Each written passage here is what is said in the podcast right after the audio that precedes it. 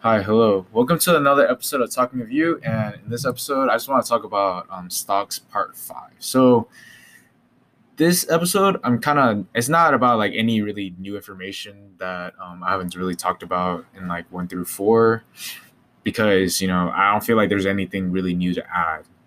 Um, I guess like I could talk about like lessons and stuff, but I feel like as of right now, as in like an update, since I've been, I would say I've been investing since a year and a half ago. So as of right now, for the last couple of months, I feel like for me, I haven't really been. Um, as I already said, like I feel like every single person, like if you read books such as the Intelligent Investor, things like that, they're gonna tell you like the same thing. Like if you ask, and like I'll say, um, uh, someone who's a financial advisor, and if they're really giving you like I guess quote unquote good information that's like very universal, a universal tip would be just to invest in S&P 500 and call it a day. Like that's that's kind of universal, I feel like. And honestly, that's what I've been doing for the last couple of months, you know. I would say for the last 3 to 5 months like I I don't even remember me buying individual stocks. Like I'll say yeah, I don't I don't remember like honestly just cuz I kind of have gotten to the point where I feel like it's a zero sum game to me. Like, I'm not going to invest enough money into a stock and it's going to go up to that extent the next day or like to a point where it like it really does matter you know like for me i usually invest in like big tech anyways so it doesn't really like matter to me if i wanted that same type of exposure i would just you know buy triple q or just buy etf that focuses on um, technology. You know, they'll they're gonna give you like that crazy growth, but it's not guaranteed, obviously. You know, but all growth isn't guaranteed, obviously. But you know, unlike the S and P, which is you know seven to ten percent a year. You know, last year was a crazy year, but you know that's not sustainable, obviously. But I do feel like me, you know, spending like a couple hours. Obviously, if it's for my own enjoyment, then yeah, it's whatever. But sometimes I feel like it kind of makes my life negative in a way. Like obviously I love still like researching stocks. I still love looking at, you know, the PE ratios. I love looking at things like that, you know, just to see, you know, I like reading reading to see like what's up with certain stocks and to see what type of new technologies out there. But I have realized that like for me personally, just to take out a lot of the, you know, the extra thinking, you know, the worrying, the stressfulness of it, me, I've for the last couple of months have just been okay, me, I'm gonna buy S&P, call it a day. Every single day, like you know, twenty bucks, fifty bucks, hundred bucks, like whatever money, like whatever money I can uh, afford to invest, and I just do it. Like some some weeks I've gone weeks without even investing at certain points. Honestly, I have, and you know, certain days like I just don't invest on certain days like every single day i'm consistent every single week you know? But like for but for sure it's consistency. Consistency in the sense that like consistency overall. It's not consistency you have to do it every single day you know? But some people they'll tell you like okay to be honest just invest at the first of the month every single month at the exact same time every single month for however many years you know? That's that's like a very general advice people want to give.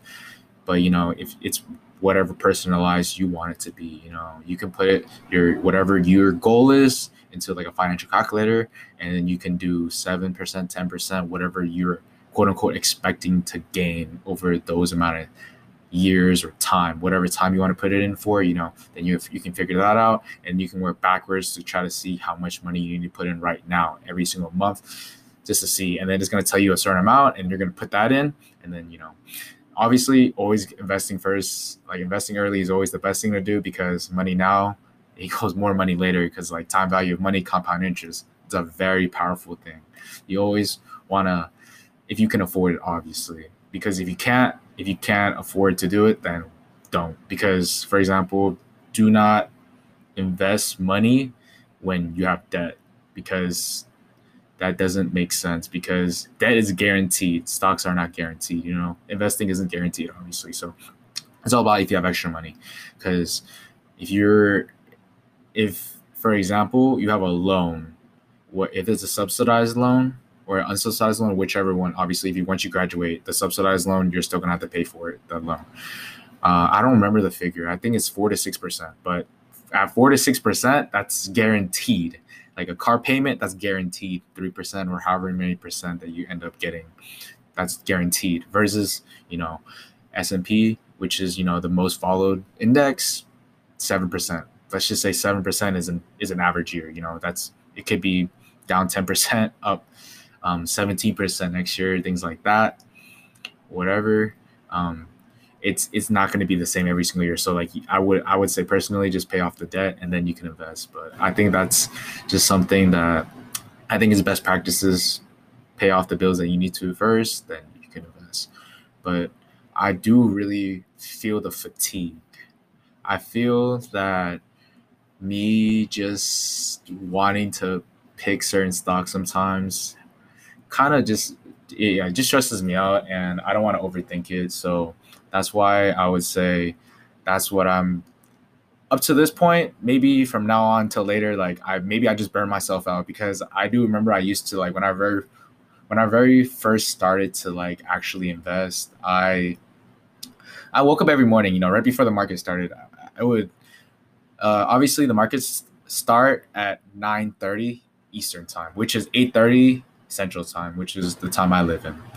And I would wake up at eight every single day, and like during the pandemic, and I would just, you know, spend half an hour just looking over everything, just reading a lot of stuff, and I ended up like I honestly ended up learning a lot about like finance, and I learned I ended up learning a lot about different companies, things that I didn't know, things I already knew, refine my learning, refine a lot of things that I um, wanted to learn, and so I do feel like it was a growing experience. But for me, I think I would say I've gone to the point where obviously there's a lot more for me to learn, obviously, but like for the amount of knowledge that I feel like I really do need for everyday life, because I'm not gonna try to do something like insane. You know, I'm not really trying to do options trading like that. I'm not really trying to do any of those things. So a lot of like reading charts and things like that, it doesn't really apply to me. For me, I think knowing the bare minimum and you know obviously knowing more than that just to see like you know if the market is going up or down when to buy things like that. Obviously things